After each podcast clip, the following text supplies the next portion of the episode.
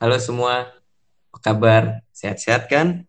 Gimana nih masa karantinanya? Udah pada gila belum? Kalau gue sih udah sih. Makanya gue sekarang bikin podcast biar nggak bosen. Oh ya, di podcast kali ini gue ditemenin sama teman lama gue. Ya namanya Gibran. Gue biasa manggil Gibbs Gibbs aja. Halo Gibran, apa kabar Bran? Ya, udah gila juga. Gimana Bran karantina? Ya, gua merasa terkekang di ruangan tiga kali dua ini. Iya, yeah, anjir gue selama karantina cuman di kamar doang anjir ngerjain tugas akhir. Lu lu kebayang gak sih anjir lagi corona, lagi pandemi, lu nggak boleh keluar terus lu harus ngerjain tugas akhir anjing. Iya, mau gimana lagi? Temen gue cuma nggak kasur, bantal, guling, sarung, sajadah tuh. Pasti pasti kerjaan lu cuman tidur, bangun, tidur lagi. iya. Kalau inget buka ya buka, kalau inget sahur ya sahur. Kalau enggak ya udah. Aktivitas tambahannya cuman makan sama ke kamar mandi doang anjir. Iya. Terus kalau kamar mandinya di dalam kamar, berarti nggak keluar kamar sama aja. eh gue kan sekarang ngekos nih. Ya gue kayak gitu Bran gue nggak keluar kamar. Parah sih. Gue pernah ya selama karantina ini selama berapa ya? Hampir tiga hari gue nggak keluar kamar. Pas tiga hari keluar kamar buat nyari sesuatu tuh anjir gue udah kayak manusia goa anjir baru ngelihat matahari gitu kayak ya ampun. Jadi ini rasanya matahari ya. Oh ini ada apa terang banget ada ada panasnya, ada terangnya. Aduh. Iya, bis gimana dong? Kos gue tuh udah komplit banget, Bran. Jadi kamar mandi di dalam. Terus kos gue ada fasilitas kantin. Jadi gue tinggal nge-WA abangnya dianterin tuh ke kamar gue. Terus ada kantin wifi. Ya walaupun kantinnya cuman kayak Warmindo sih. Tapi kan lumayan ya. Iya. Daripada lagi kita harus mengais-ngais keluar gitu kan. Lagi PSBB gini nggak boleh. Ntar ketemu satpol pp eh balik lu balik lu balik lu. Pakai masker. Ini saya pakai pak. Bukan masker muka. Kamu pakai masker itu. Iya. Masker muka yang itu yang biasa ngilangin komedo. Iya. skincare. Keluar keluar hitam anjing. Udah kayak habis kecebur gue. Tapi ya gara-gara gara-gara pandemik gini ya. Rencana rencana rencana gue setelah lulus bahkan se ya, sebelum lulus dan setelah lulus gitu semuanya berubah anjir. Lu lu juga gitu gak? Iya. Ya gue sebelumnya, sebelumnya juga udah merencanakan gitu ya. Kan gue udah uh, mulai ngerjain ibaratnya penelitian skripsi gitu lah ya dari bulan Desember. Terus gue udah prediksi tuh waktu Desember ah April gue kelar nih ngerjain data. Eh ternyata nih tiba-tiba ada pandemi bulan Maret tuh kalau nggak salah pertama kali PSBB tuh. Iya. Nah, Maret Maret awal.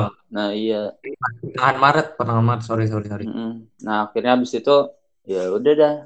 Ke depannya gue jadi bingung. Tadinya udah uh, nyiapin buat bulan April nih. Kalau udah kelar terus gue nyusun terus habis itu Mei apa Juni sidang habis itu tuh udah deh santai. Eh ternyata pas tiba-tiba ada pandemi penelitian gue stop dulu kan mau nggak mau. Tapi ya hmm. kira dosen gue bilang ya udah sampai sini aja. Sisanya tinggal ditulis ya, deskripsi dilanjutin gitu. Tapi kalau soal ngomongin soal tugas akhir dan skripsi ya kalau gue kan jurusan gue tuh nggak mengharuskan gue keluar-keluar ya. Dan gue juga udah kelar risetnya gitu. Mm-hmm. riset gue pun juga bisa lewat internet gitu. Tapi untuk jurusan kayak lu itu jurusan kayak lu kan butuh butuh data di lapangan gak sih? Iya bener banget sih. Karena ya subjek gue kan uh, ya bukan manusia atau hal yang bisa dilakukan uh, enggak apa kayak kondisi gini ya misalkan kayak lo lewat internet atau gimana gimana gitu hmm. jadi ya uh, bingung juga sebenarnya kalau misalkan ada teman-teman gue mungkin yang uh, mau maju seminar proposal gitu ya nah kalau Hmm. misalkan diizinin terus penelitian gak jalan ya sama aja bohong sih jadi juga belum ada apa ya kayak keringanan atau solusi juga buat jurusan gue tuh jadi Kalau bingung gue tuh, apanya gimana kalau gue tetap, kalau gue kan tugas akhir tetap jalan nih.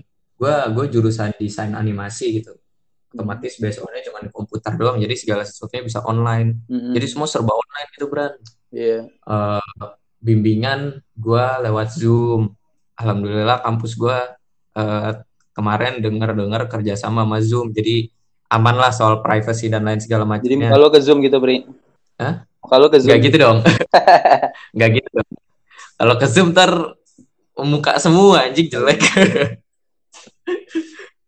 Iya, gue akhirnya kampus gue kerjasama kan sama Zoom. Itu alternatifnya lu tau gak? Apa? Alternatifnya misalkan pengumpulan gitu tuh, pengumpulan pas kan gue ada prasidang tuh. Nah, pengumpulan karya prasidang tuh lewat Instagram anjing dikumpulin. Jadi anak-anak. PA-nya tuh disuruh bikin suruh bikin Instagram baru terus dikumpulin lewat Instagram. Wah, gila. Sumpah, Bang. Jadi ini pengalaman baru buat gue aja. ini ria banget sih Maksudnya aja gue gue gue belajar desain apa tiga empat tahun gitu. Ujung-ujungnya Instagram disuruh jadi jadi selebgram ya. ya kan kalau kalau ngeluhnya kan gitu ya ngeluhnya gitu terus nanti gue dengar-dengar juga rumornya tugas akhir gue apa sidang akhir gue pengumpulan karyanya juga lewat YouTube. Hmm. Iya banyak juga kampus-kampus yang kayak gitu juga. Maksudnya eh, antara lucu dan dan apa ya dan ironi gitu. Kalau bagi gue itu seperti itu. Iya sih. Lucu soalnya lucu soalnya kayak ya ampun jadi sekarang kita jadi lewat apa menggunakan hal-hal yang bagi kita sebenarnya dulu itu gak penting aja. ternyata sekarang digunain sialan Dulu kan Instagram buat apa sih Pak Ayur? Coba buat nge-share-nge-share foto doang. Sekarang gue udah berasa kayak selebgram aja. kumpulin tugas Instagram harus gue perhatiin. Gue feeds gue perhatiin loh. Feeds Instagram gue yang buat kumpul tugas asli. Mm-mm. Kan takutnya, wih anjing nih anak kok feedsnya jelek. Ntar nilainya Eh. jelek lah. Bangsat gue gue perhatiin. Kurang kurang aja nih ada pet promote gitu kan. Iya. Lama-lama semua Eh. dijadiin platform buat ngumpulin tugas ya lama-lama. Masa depan lama-lama nggak usah pakai buku gitu kali ya. Iya, pasti sih. Gue yakin sih lambat laun ya. eh, penggunaan buku udah nggak digunain lagi sih. Iya. Lu lu lu lihat deh sekarang eh, mahasiswa khususnya kampus gue ya yang gue rasakan gitu. Itu penggunaan buku udah hampir nggak ada sama sekali asli. Artis-artis eh, gambar gitu kan udah nggak gunain buku konvensional lagi, semua udah pakai eh, Photoshop dan aplikasi lainnya. Terus sekarang kan terus kan udah ada juga apa pen tablet kan dari dulu. Mm-mm. Jadi ngegambar lewat situ. Ya mungkin nanti lambat laun ya, habis dari eh, kuliah yang jurusan tertentu, nanti jurusan lain semuanya udah rata tuh nggak pakai buku. Terus nanti mulai merambah lagi SMA, SMP, SD, TK. Lama-lama kayaknya ya prediksi gua sih ya, itu mungkin kayak 100 tahun lagi atau 50 tahun lagi mungkin udah nggak ada lagi orang yang pakai buku aja. Bisa jadi sih.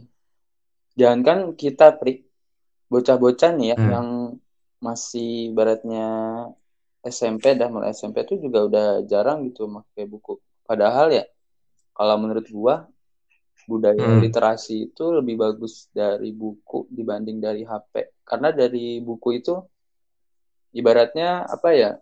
Hmm. Lu mau nyari ini, lu udah hafal di halaman sekian, lu tandain gitu. Kalau di HP kan lu harus buka-buka, terus kecampur di mana ini ininya. Ya emang secara Hmm. efisiensi buku nggak makan tempat sih. Tapi kan Hmm. eh, secara kemudahan sebenarnya lebih gampang buku gitu menurut gua ya. Karena Kalau sekarang juga ya emang sih kita eh, zaman yang penuh digital, yang apa-apa serba digital, eh, mau nggak mau perkembangan ilmu pengetahuan juga harus mengikuti perkembangan zaman juga kan sama teknologi. Tapi menurut gue Hmm. ya buku tetap harus digunain sih buat sebagai apa ya acuan utama juga. Karena ke depannya gue nggak tahu sih kalau misalkan ini apa eh, budaya literasi dari buku dihilangin, apakah tingkat apa ya pengetahuan orang Minat orang baca, minat baca. baca terutama ya di ke depannya itu masih ada apa enggak gitu. Kalau kata gue sih, kalau menurut gue ya, kalau soal buku atau PDF gitu kan, itu bagi gue eh, tergantung taste masing-masing orang sih. Maksudnya ada orang yang ya udah nyaman-nyaman aja gitu pakai buku buku buku apa sih sebutannya buku buku virtual atau apa sih sebutannya Buku virtual. ya Buku gue nggak tahu aja punya bohongan, gue cuma nyebut PDF PDF aja punya halu. Iya. kenapa buku halu aja Itu virtual halu. Buku Iya, e-book lah ya istilahnya e-book. iya ebook ebook astagfirullah elektronik book kenapa buku virtual ya Buku anjing virtual. Sam- Udah, udah lama denger itu. Iya maksudnya ada orang yang ya nyaman-nyaman aja make ebook gitu kan. Hmm. Ad- tapi ada juga yang yang ah kayak ada sensasi tertentu tuh pas lembarnya tuh di dibuka gitu kan. Hmm. Bau-bau bukunya, buku baru yang baru lu beli di Gramedia. Iya. Buku lama juga biasanya ada baunya tuh. Ya itu sih tergantung taste kalau kata gue mah. Kalau minat baca mah itu balik lagi ke orangnya anjir. Mm-mm. Kalau tes sih balik-balik ke masing-masing orang sih lebih nyaman di mana mereka. Ih, Gua nih, gua, gua, gua termasuk orang yang lebih nyaman PDF gua. Hmm. Gua, gua, gua minjem kan ya buku, buku cara bersikap bodoh amat ke teman gua. Jadi teman gue yang punya gue minjem. Temen lu bodo amat. Itu gue baru dan gue beneran jadi bodoh amat gitu sama buku Nah. itu. Parah banget ya. Itu mempengaruhi sekali buku itu. Gue baru buka lima halaman pertama, berat. Gue bayar. Langsung bodo amat. Dan gue minjem itu dari, dari udah dari setahun yang lalu.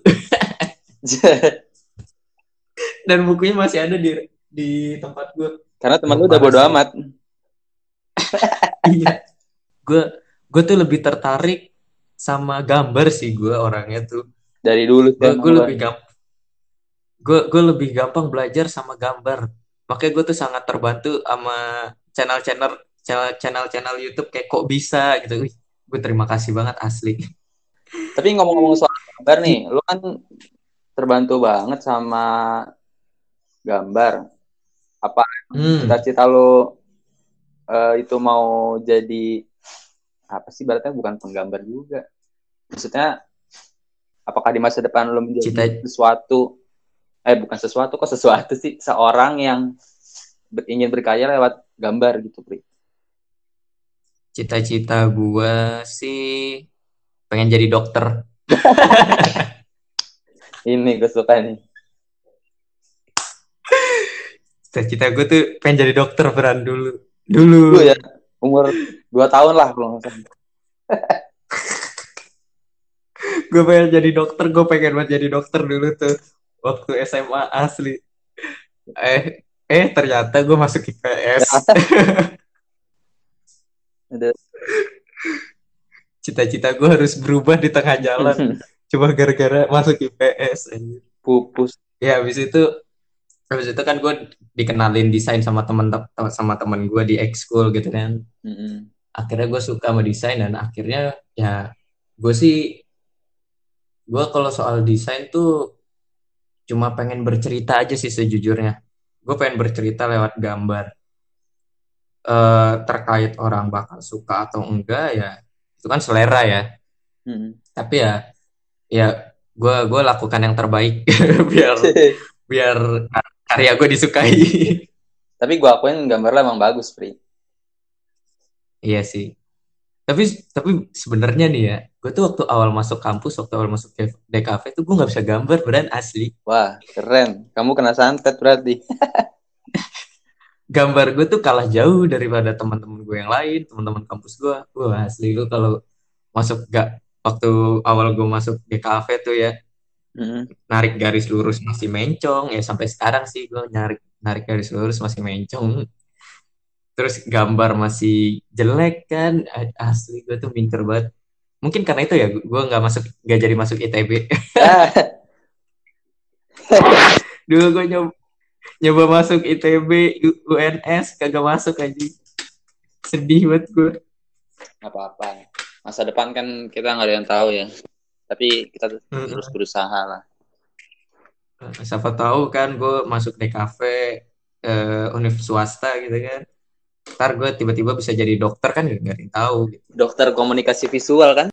mantap itu dia dokter spesialis komunikasi visual asik keren gak tuh aduh ada-ada aja gue anjing tapi itu kan cita-cita ya. Kalau gue tuh punya punya pemikiran cita-cita itu berbeda dengan tujuan hidup. Kalau gue tuh punya tujuan hidup berbeda lagi Bran. Kalau tadi kan cita-cita gue tuh gue pengen bercerita lewat visual bercerita lewat eh, film yang gue bikin karya-karya yang gue bikin gitu. Lewat animasi yang gue bikin. Tapi kalau tujuan hidup gue tuh bukan Apa itu sebenarnya. Tujuan hidup gue tuh cuma pengen jadi ayah yang Asik. baik. Nggak mau. ya, Berarti kalau jadi ayah, gue pengen jadi itu jadi kepala keluarga dan orang tua yang baik, Dik. Nah, jadi bagi gue tuh ayah yang baik itu udah komplit gitu di situ.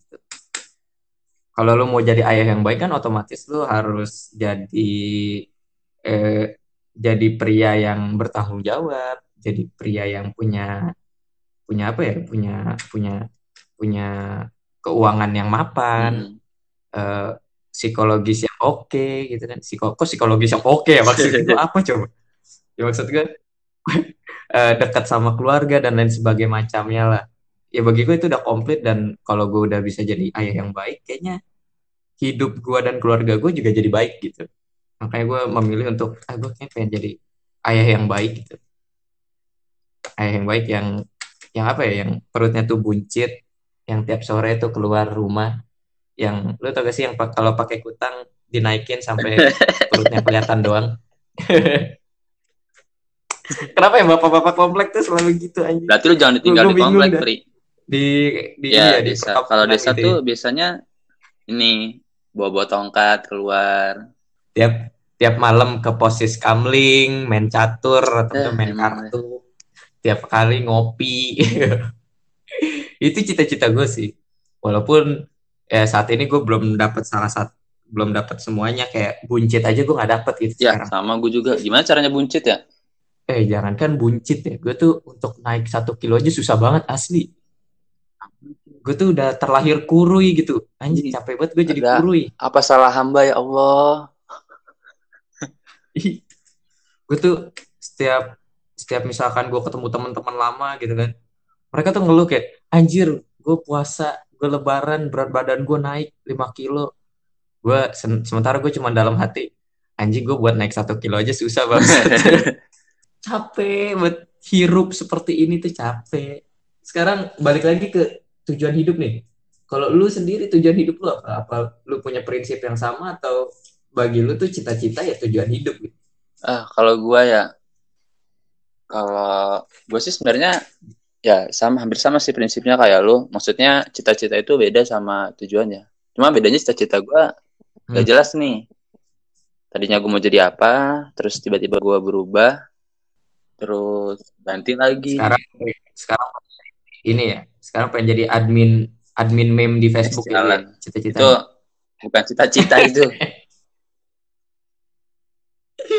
ya gak apa-apa bagi mulia Ya dari jurusan gue sih gue pengennya apa ya? Jadi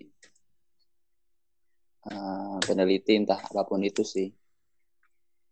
Tuh kalau dari Hmm. jurusan gue yang sekarang ya cuma yang nggak tahu namanya juga masa depan semua bisa berubah tergantung Hmm. kitanya juga. hmm. Nah kalau prinsip hidup sih tadi lu gimana gimana? Lu mau jadi bapak komplek? gue pengen jadi bapak-bapak komplek buncit yang baik Ayo. gitu baik dari keluarga atau bersosialisasi Kalau gitu gue sih paling ya semua impian laki-laki sama lah ya menjadi ayah atau kepala keluarga. Orang kaya ya, mapan sih bukan kaya.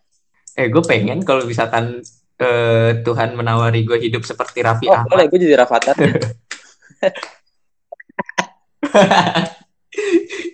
gila Rafathar pengen es krim yang dibeliin malah Iya. Alfamartnya Es kalian Indomaretnya kak. Iya gak sih? Anjing. iya. Gue eh di di YouTube-nya dia kan ada tuh kalau nggak salah. Dia beli es krim. Belinya tuh sekalian sama ininya kan kulkasnya. sih? apa? Sama kulkasnya. kulkasnya Anjing kata gue gue gue juga pengen oh suatu hari gue harus gitu ah. Mbak eh, saya pengen ini dong. Apa yang mana mas? Eh, ini maksud saya kulkasnya semuanya totalnya berapa ya Betul. totalnya 11 juta ah murah murah gimana kalau kulkas itu dan itu Terus lo ke kasir gitu, Mbak ini berapa? Lu nunjuk logo Alfamart. Yang mana? Iya sih Alfamart ya sendiri.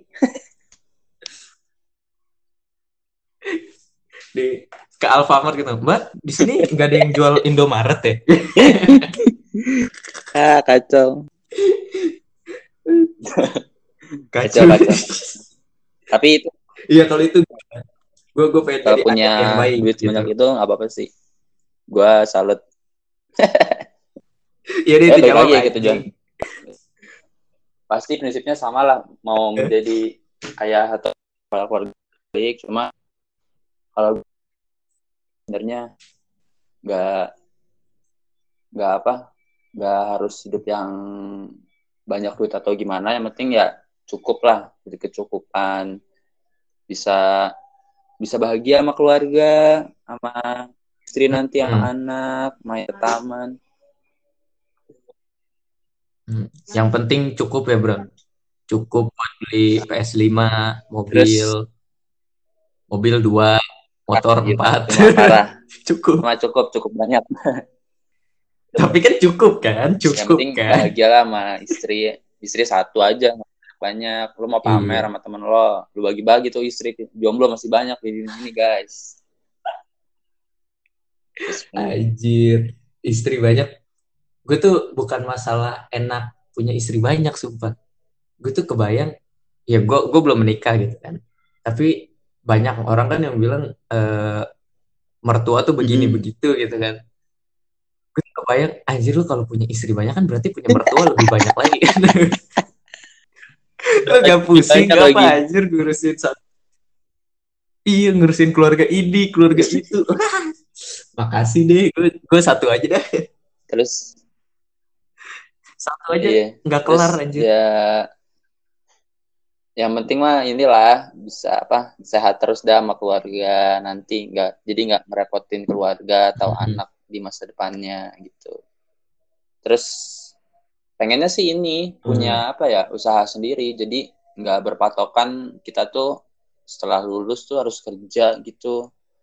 Kita eh, harus punya apa usaha sendiri gitu lah. Ibaratnya apa pun itu ya usaha kecil-kecilan. Ya pasti kan usaha dari kecil kalau misalkan diniatin juga eh, ke depannya bakal jadi usaha yang lebih maju kan. Kalau kita niat terus kita mau gitu. tapi kan juga kerja sambil usaha bisa nggak sih? Ya nggak sih eh tergantung sih.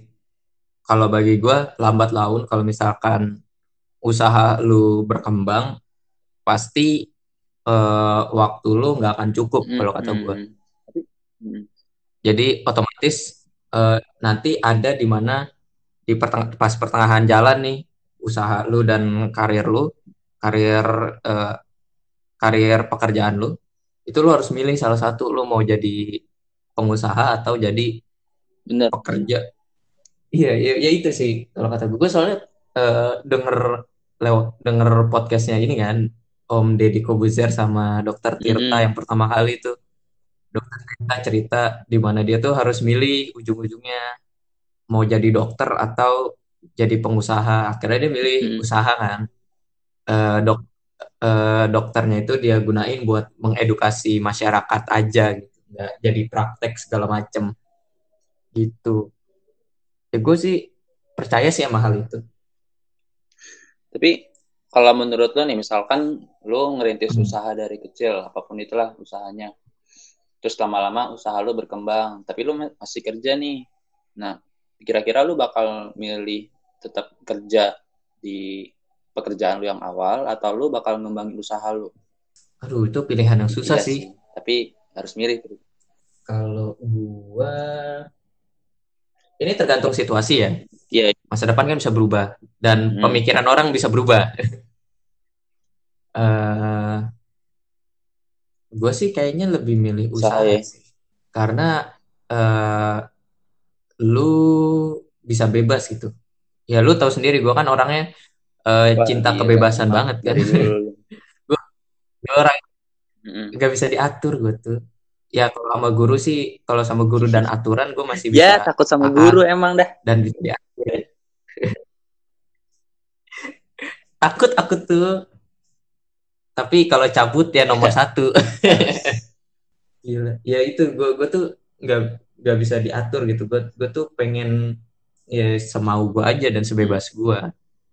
Tapi ya gue gue juga tahu kalau misalkan bebas itu juga ada batasan. Kayak cabut batasnya sama mana gitu ya. Mm-mm, cabut batasannya ya dua minggu eh, empat lah empat kali empat kali. Berarti kan seminggu dua kali. Nah udah nggak apa-apa tuh. Cuma kalau lebih dari itu ya jangan. Tapi Apa? kalau menurut gue sih gue juga setuju sama lu. Eh, kalau misalkan milih kerja, eh tetap kerja atau usaha, gue kayaknya bakal lebih milih usaha sih karena benar kata lu juga lebih bebas. Tapi bebasnya juga menurut gue nggak terlalu bebas ya. Pasti kan juga kita harus mikirin usaha kita harus Hmm. gimana ke depannya, prospek ke depannya seperti apa.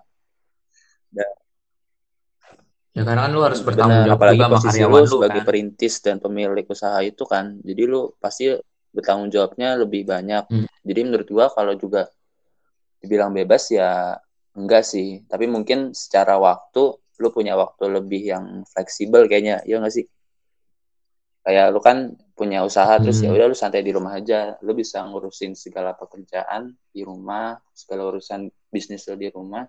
Soalnya kalau lu kerja lu harus ke kantor atau ke tempat lu kerja gitu kan. Nah, eh, terus juga ngomong-ngomong usaha nih, emang lu ini pengennya usaha apaan emang? Gue tuh punya cita-cita punya studio animasi, Bran. Cita-cita gue, studio studio animasi yang nggak cuma ya animasi kayak apa ya? Kayak production house gitu loh. Gue tuh punya cita-cita kayak gitu. Jadi nanti eh, misalkan eh, iklan-iklan, gue bisa bikin branding segala macem gitu loh. Gue gue pengen punya studio yang kayak gitu. Bagi gue kayak keren aja sih gitu bukan keren aja sih maksud gue prospeknya bagus gitu gue gue sebenarnya kayak gini eh, punya pemikiran pengen punya studio animasi itu gue terinspirasi dari dosen gue jadi ada eh, dosen muda di kampus gue jadi tuh punya studio animasi sendiri. Ya sekarang masih kecil-kecilan sih masih kecil gitu. Nggak belum belum gede-gede banget kayak eh, studio animasi yang udah well known gitu. Tapi bagi gue eh, studio animasi dia udah cukup keren di mata gue gitu. Dan gue pengen aja jadi kayak dia Iya. gitu keren gitu loh. Gitu. Ya gue Iya, pengen sih dari, gitu. dari dulu bakatnya halus sih. Kalau Jadi lu- kalau bikin studio animasi kayaknya lu cocok.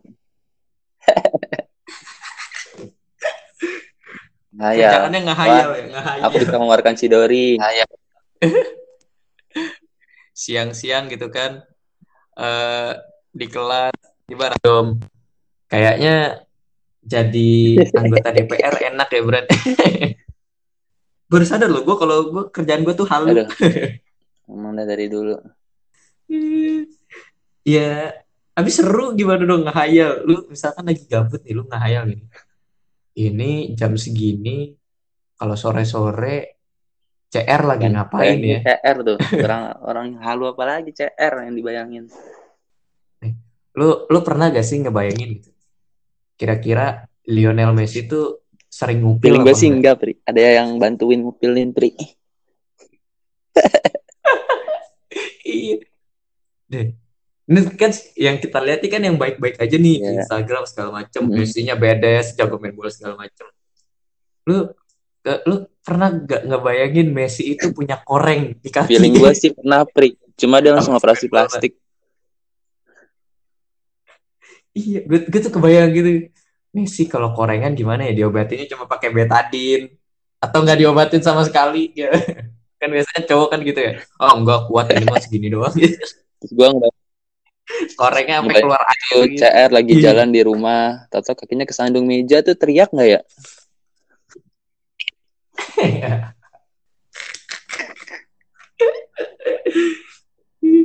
gue tuh kadang suka serandom itu kalau ngehayal aja Emang udah ngayal tuh udah paling terbaik.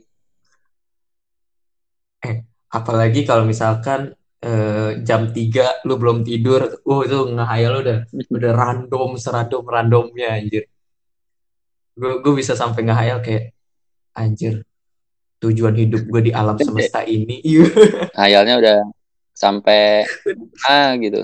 udah udah Iya. beyond udah beyond kadang mempertanyakan eksistensi. Iya. kacau dah. Memang sih. Apalagi lo kayak ngebayangin masa depan lo kayak gimana tuh emang udah paling ini sih. Bukan random sih menurut gua kayak kebayang terus gitu di kepala nih gua besok ngapain ya? Terus gua ntar kalau udah lulus menjadi apa? Terus gua mau kerja apa? Gua mau bangun rumah di mana terus gua nanti kalau udah tua gimana iya apalagi rum- rumah sekarang mahal Iya, gila. Rumah sekarang Sekarang mahal. aja udah 1 M 1 M. Gimana ntar pas ini masih ada rumah apa kagak? gue kayak mau tinggal di Alfamart aja deh gue beli Alfamart Karena Gua- men. Jadi pertama gue pengen buka franchise Alfamart, terus gue tidur aja di situ deh. Gue jadi pemi, gue jadi pemilik sekaligus karyawan. Ada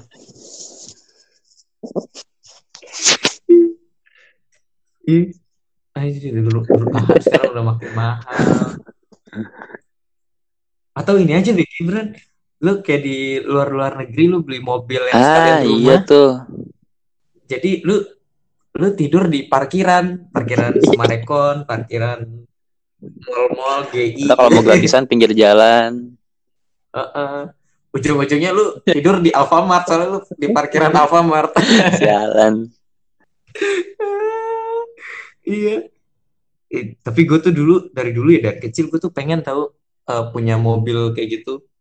Gara-gara dulu tuh gue sering, sering nonton Ben 10 di Kampret itu kan Cartoon mobil Network. Benten emang begitu anjay. Tapi Eh tapi ya, kayaknya tapi seru Benten banget. gak tinggal di mobil itu anjay. Iya sih. dia dia punya rumah juga sih. Tapi gue tuh pengen punya mobil gitu. Kayak seru gitu. Gue gue rela dah nuker eh, mobil-mobil gue dan motor-motor Supra gue yang legend demi mobil itu. Ah, Tapi lu kalau misalkan buka usaha lu pengen buka usaha apa? Apa lu pengen buka usaha gorengan dan takjil kayak puasa-puasa ini? Atau es kepal Milo, IT Aduh, itu usaha pada ke mana ya si Taiti Kepal Milo. Tahiti masih banyak. Iya sih, Kepal Kepal Milo yang udah Ah, udah Kayak yang diri ini Eh padahal dulu gue tuh suka Gua tuh es kepal Milo. beli anjing. Makan satu kan. Itu kan udah udah es Milo dikasih susu, kasih permen-permen lagi kan. Jadi sekali makan, oh diabetes. Masuk masak. sekali makan potensi diabetes tinggi aja.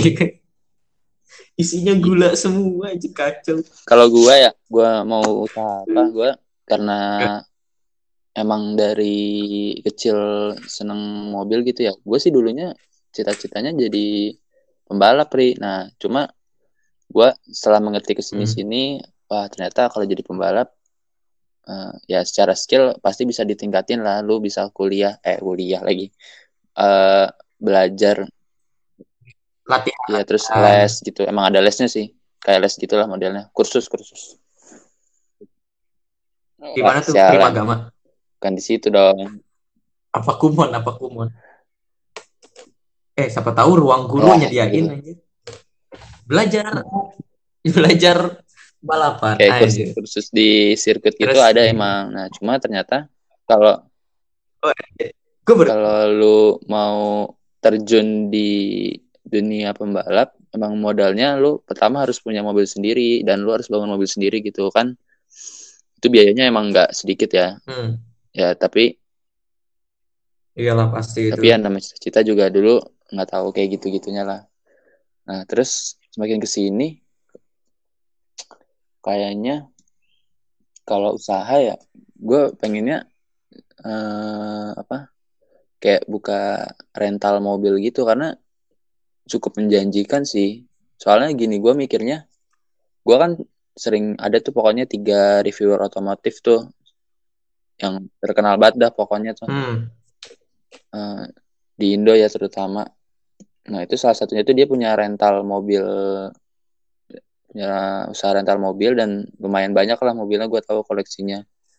Dan kalau gue pikir-pikir, hmm, eh, apa ya? Misalkan lu punya usaha rental mobil nih, eh, lu punya Hmm. 15 mobil deh. Lu kayak nggak perlu beli mobil sendiri buat lu sendiri gitu loh ya. Walaupun eh, pasti lu pengen lah punya mobil yang pure lu pakai sendiri, yang cuma lu, lu doang yang pakai sama keluarga lu gitu misalnya. Tapi kayak di balik itu Hmm. juga lu punya 15 mobil lain, kalau misalkan lu bosen sama yang punya sendiri, lu bisa pakai yang lain gitu loh. Jadi ibaratnya ya nggak usah punya banyak mobil yang eh, yang nantinya bakal nganggur gitu loh. Itu sih gua sisi positifnya gitu. Terus juga ujung-ujungnya kan kalau punya mobil ya sama aja ngerawat kan, pasti dirawat lah mobil dan eh, Bengkel. terus kalau misalkan eh apa buat segi keuntungan sebenarnya kalau lu lihat untung gak sih? Kayak banyak juga kan orang yang ngerental mobil gitu ya di sekarang karena mungkin belum mampu beli mobil akhirnya dia ngerental gitu.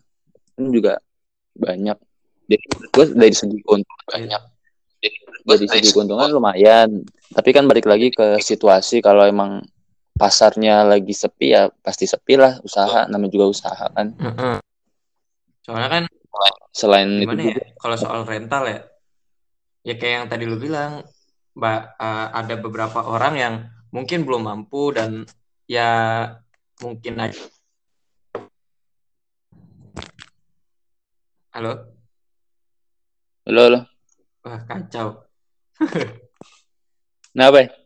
Ini head headsetku copot. Kacau, ini apa audio jack good. Ya, hilang suara lu, Pri. Hilang suara lu, Pri. Udah muncul belum? Udah, udah. Ah, berarti headset. Nah, lu mendingan bikin eh ngebangun usaha ini aja nih, aksesoris HP. gue gue tuh nggak ngerti gituan. Asli bener. Gue tuh nggak ngerti. Gue aja gue kan punya PC ya. Tuh gue ngerakit gue minta tolong iniin teman gue buat spek-speknya. Asli. Ya, iya, iya sih. gue tuh walaupun gue pelaku ya kan gue salah satu pelaku bidang kreatif lah nanti ke depannya gue tuh nggak ngerti Hmm. sama sama equipment equipment dia asli. Kayak misalkan gue harus ngerakit gue harus punya PC itu spek-speknya tuh gue nggak ngerti speknya harus kayak gimana kayak gimana gitu. Gue itu tuh waktu gue kan yang ngerakit di enter komputer ya. Gue datang ke enter Hmm. komputer gue udah punya tuh list-listnya. Gue langsung datang mbak saya mau rakit PC ini ya mbak listnya. Udah gitu doang kagak kagak ngapa-ngapain lagi udah. Nih mbak. Langsung aja. Nggak usah ditanya. Terus kalau misalkan waktu itu kan ada beberapa spare part kosong gitu.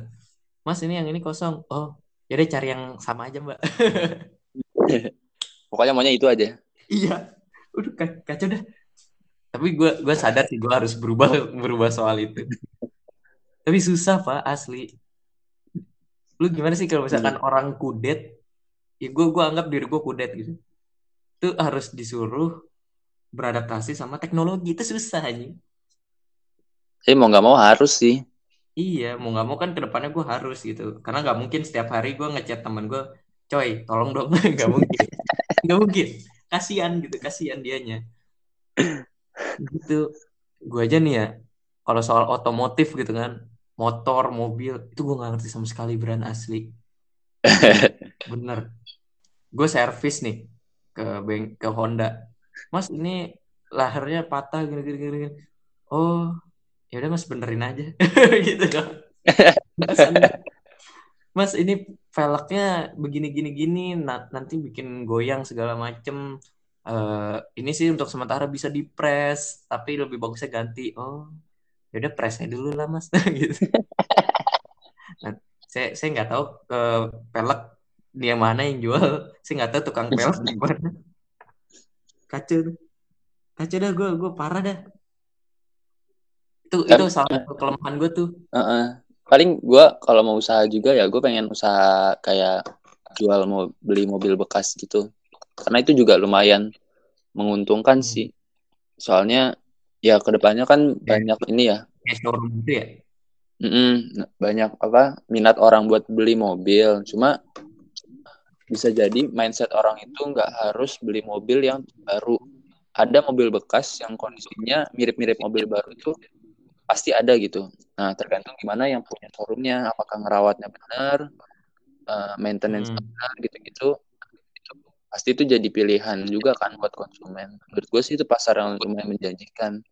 Karena populasi mobil di Indonesia, terutama di daerah Pulau Jawa, yaitu makin banyak.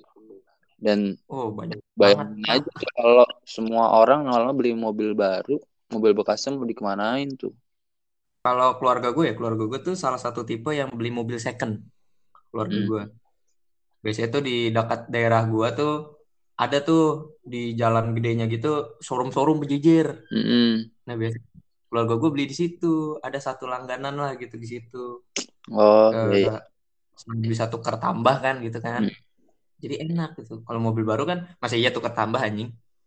Eh, Gimana caranya bang? Ya gitu. Kalau kalau keluarga gue kalau soal mobil gitu. Kalau motor sih ya kadang ada yang baru. Soalnya kalau motor tuh takut kalau keluarga gue tuh. Jadi Hmm. keluarga gue pernah beli motor second. Itu nggak enak, Bran. Nggak ada rodanya. Kayak iya bukan dong. Masa gak ada rodanya anjing? Gak ada remnya. Enggak kayak gak enak gitu loh, stangnya berat gitu segala macem. Padahal kalau gue sih yang ngebawa ngerasain biasa aja sih. Emang gue tuh nggak sepeka itu kalau soal motor gitu. Ah, Pri, Pri, lo baru naik bisa motor kelas berapa, Pri? Eh, gue tuh taat aturan pemerintah. Enggak, enggak. Kan kata pemerintah Ini bukan masalah taat, masalah lu bisa apa enggak? kan kata pemerintah itu kan baru boleh bawa motor umur 17 tahun satu punya SIM. Ya gue gua ikutin 17 tahun gue baru belajar. Ah, sialan. ya, ya, ya, ya itu alasan doang sih sebenarnya. Ya. gue gue males belajar. Gue males belajar. Bagi lu, sepeda masih adalah hal yang menyenangkan. Mm-mm. Tapi ya gue tuh waktu gue masih cuman punya sepeda, eh punya sepeda, waktu belum bisa motor tuh gue gue bisa bisa punya mana? Gue gue tuh salut gitu. Iya, gue juga bingung. Itu gimana ceritanya bisa kayak begitu? gue malah sempat beberapa kali pacaran tiga kali lah gitu sebelum gue bisa naik motor itu tanpa gue ajak jalan sama sekali keren ya Wah. gue Boleh nih jadi episode berikutnya. gue gue kadang tuh kasihan sama mantan gue yang dulu dulu tuh aduh nggak pernah diajak jalan sama cowoknya cuma modal SMS-an kok bisa ya gue terima ya orangnya Padanya. Itu dia belum berpikir masa depan berarti. pacar gue sekarang kan udah gue udah bisa naik motor gue udah begini begitu ya walaupun gue eh, temuin dia pas SMA kan Mm-mm. itu gue jadi sama dia tuh pas belum lama gue bisa naik motor aja Nekat. jadi hokinya dia kayak gede nih Lu juga. Iya lebih hokian gue orang gue aja waktu pertama kali jadian yang pertama kali gue ucapkan ke dia itu gue minta uang bensin Allah Akbar untung dia nggak ilfil ya Allah. jadi baru jadian nih kayak "Eh, ka- kamu mau gak jadi- jadian sama aku oh mau gitu gini gini udah kelar udah mau minta uang bensin Iya, aku lupa. Ya, aku lupa bensin aku habis. Kamu ada sepuluh ribu gak? Ih, dasar sampah banget. bener-bener lah Iya gitu deh. Tapi gue gue gue berharap ya.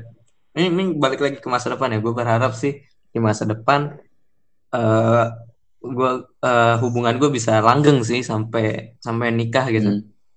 sampai setelah nikah lah Soalnya iya sampai nikah dan maut memisahkan gitu. Gue berharap sih seperti itu. Eh soalnya ya gue tuh di umur-umur sekarang nih ya, umur umur berapa sih? 21 lah gue sekarang. 21 tahun. Gue kayak males gitu loh nyari pacar, asli. Entah karena emang gue lulus SMA udah pacaran lama, akhirnya males nyari pacar atau kayak gimana. Tapi gue yang gue rasain tuh itu tuh. Jadi males nyari pacar gitu. Gue jadi lupa cara PDKT asli bener. Kacau. parah Iya, iya gue gitu, gue males cari pasangan. Eh, terus kalau soal nikah juga gue, gue nggak tahu, gue kayak pengen, gue nggak mau terlalu buru-buru gitu kan. Teman-teman gue ada tuh yang, yang, yang, ah gue dua tahun kerja gue pengen nikah, tiga tahun kerja gue pengen nikah. Gue tuh enggak anjir, gue, ah gue kayak pengen nikah, kalau nggak 26, 27 lah, atau 28 mungkin gitu. kalau bisa sih lebih cepat. Ya walaupun gua nggak tahu ya ke depannya gimana tapi gue tuh punya planning gitu. Soalnya kayaknya kalau misalkan nikah umur 24 25 masih terlalu cepet gitu loh. Ya gak sih? Mm-mm. atau lu tipikal yang nikah cepat? Kalau gua ya paling sekitaran 25 26 lah. Soalnya gue tuh takut banget. Takut. Gue menikah. Iya gila. Gue punya rasa takut juga. Iya. jadi gue gue tuh takut gitu. Pas gue nikah guanya tuh belum siap. Secara apa pun deh. Secara finansial secara eh, psikis dan lain segala macamnya gitu. Gue takut gitu. Yang ada ntar eh, cuman berantem doang berantem cuma bikin pusing doang aja males deh gitu. itu sih planningnya cuman kan nggak tahu ya pelaksanaannya iya kalau dari gua sih soalnya gimana ya?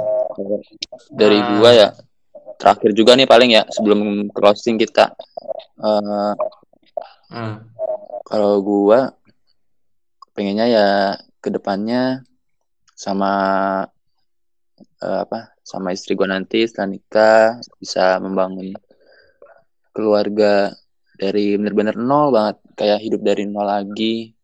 Terus eh, ya semoga aja sih dari setelah lulus nih udah bisa nyari kerja terus udah mulai merintis karir udah punya pekerjaan dan penghasilan yang mapan terus eh, bisa bangun rumah tangga terus apa ya ibaratnya udah bener-bener pengen pure gitu mandiri bener-bener hidup sendiri. Dan gue setuju sama lo tadi bisa menikmati masa-masa sebelum apa setelah nikah mungkin ya. Ataupun kalaupun dia memang eh, pengen menikmati masa-masanya yang sekarang ya gue juga fine fine aja nggak masalah gitu. Ataupun mungkin nanti bisa kita menikmati bareng-bareng setelah menikah gitu setelah udah pisah dari orang tua udah bisa mandiri kita jalan-jalan. Gue pengen sih pengen jalan-jalan terus ya apa aja lah pokoknya yang penting eh gue udah eh, punya pekerjaan dan penghasilan yang mapan tuh udah bisa ngidupin keluarga udah cukup. Terus bisa nikmatin masa tua nanti sama anak-anak sama cucu-cucu gendong gendong cucu tuh gila bayang banget gitu Iya, gue gue tuh pengen anak gue usia lima tahun udah bisa ngasilin cucu gitu. ah kacau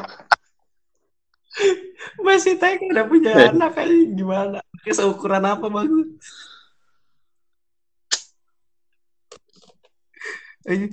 Guyon mulu guyon anjing. Aduh, astaga. Astagfirullahaladzim. Lima tahun punya cucu itu, eh lima tahun punya anak tuh gimana ceritanya? 17 tahun punya cicit nanti, Bran. Astaga. Jadi ntar pas anak lu 30, lu mungkin 60. eh apa ini apa turunan-turunan lu tuh manggil lu tuh bukan kakek, nenek atau eyang lagi. Tapi apa ya? Nenek moyang. Iya. Hai kakek moyang, apa kabar? Gimana mau ngobrolin apa lagi? Lagi ya? Ya kalau soal masa depan sih itu sih. Walaupun ah, gue pribadi gue ada ketakutan tuh. Gue kan eh, sidang akhir tuh Juli ya. Otomatis setelah itu tuh gue udah lulus gitu loh. Dan mungkin akhir tahun gue udah wisuda. Gue tuh punya ketakutan misalkan corona ini masih jalan ya. Gue tuh takut susah nyari kerja sejujurnya. Karena kan ya ya siapa yang mau nyari mau yang mau nambah pekerja di era-era yang susah gini, susah ekonomi gini gitu. Hmm. Kan ya ada kemungkinan lu nganggur gitu. Itu sih gue takut tuh. Semoga sih cepat kelar sih ini eh pandemik ini Iya, asli dah. semoga aja. Bukan bukan cuman soal bosannya, tapi gue tuh kayak kasihan aja. Kasihan sama orang-orang yang terdampak, khususnya petugas medis di sana gitu. Gue tuh kasihan gitu. Apalagi eh, orang-orang yang punya usaha mikro, mikro ya sebutannya, usaha kecil ya. Hmm. Usaha kecil tuh pasti kan harus tutup segala macem. Halo, halo. Wah, gila. Nggak diperpanjang billingnya nih. Tiba-tiba di close anjir. Di kick BG disuruh disuruh udah, udah. melakukan hal yang bermanfaat katanya jangan ngobrol mulu anjing Udah, udah, sana, sana. lah segitu aja kali ya mungkin eh, kalau nanti ada topik-topik yang seru lainnya ntar kita ngobrol lagi dah Ya, ih. Thank you banget nih, Pri. Heeh. ya semoga sih pas eh, kita udah ada topik baru berikutnya pandemik ini udah kelar dan gue bisa recording langsung di rumah lu Dan bisa lebih dari sejam harusnya sih. karena ribet banget pakai ginian asli Iya sih. belum kenal belum ini aduh ya gitu deh Ah. Yaudah, thank you ya Bran Thank you juga, Pri. Uh, uh, Oke, closingan gue sebenarnya sederhana aja sih, Bran. Kayak cuman dah, udah gitu doang. Ya, dadah. Lu, lu ada pesan yang mau disampaikan mungkin? Nggak ada gua. Udah cukup tadi. A- ada- atau ada doa-doa untuk podcast gue yang sederhana ini? Ya, semoga podcast ini yang paling banyak didengar dari tiga podcast sebelumnya ya. Iya. Ya karena tiga podcast sebelumnya cuman 12 yang denger. ya, ya bodo amat sih sebenarnya ya. Gue bikin podcast buat asik-asikan doang. Hmm. Semoga ini banyak yang dengar, semoga yang dengar juga sehat-sehat aja dan baik-baik aja. Eh, gua Safri ditemenin sama teman gua Gibran pamit Yoi. undur diri. Pamit, Dah. bro. Dadah.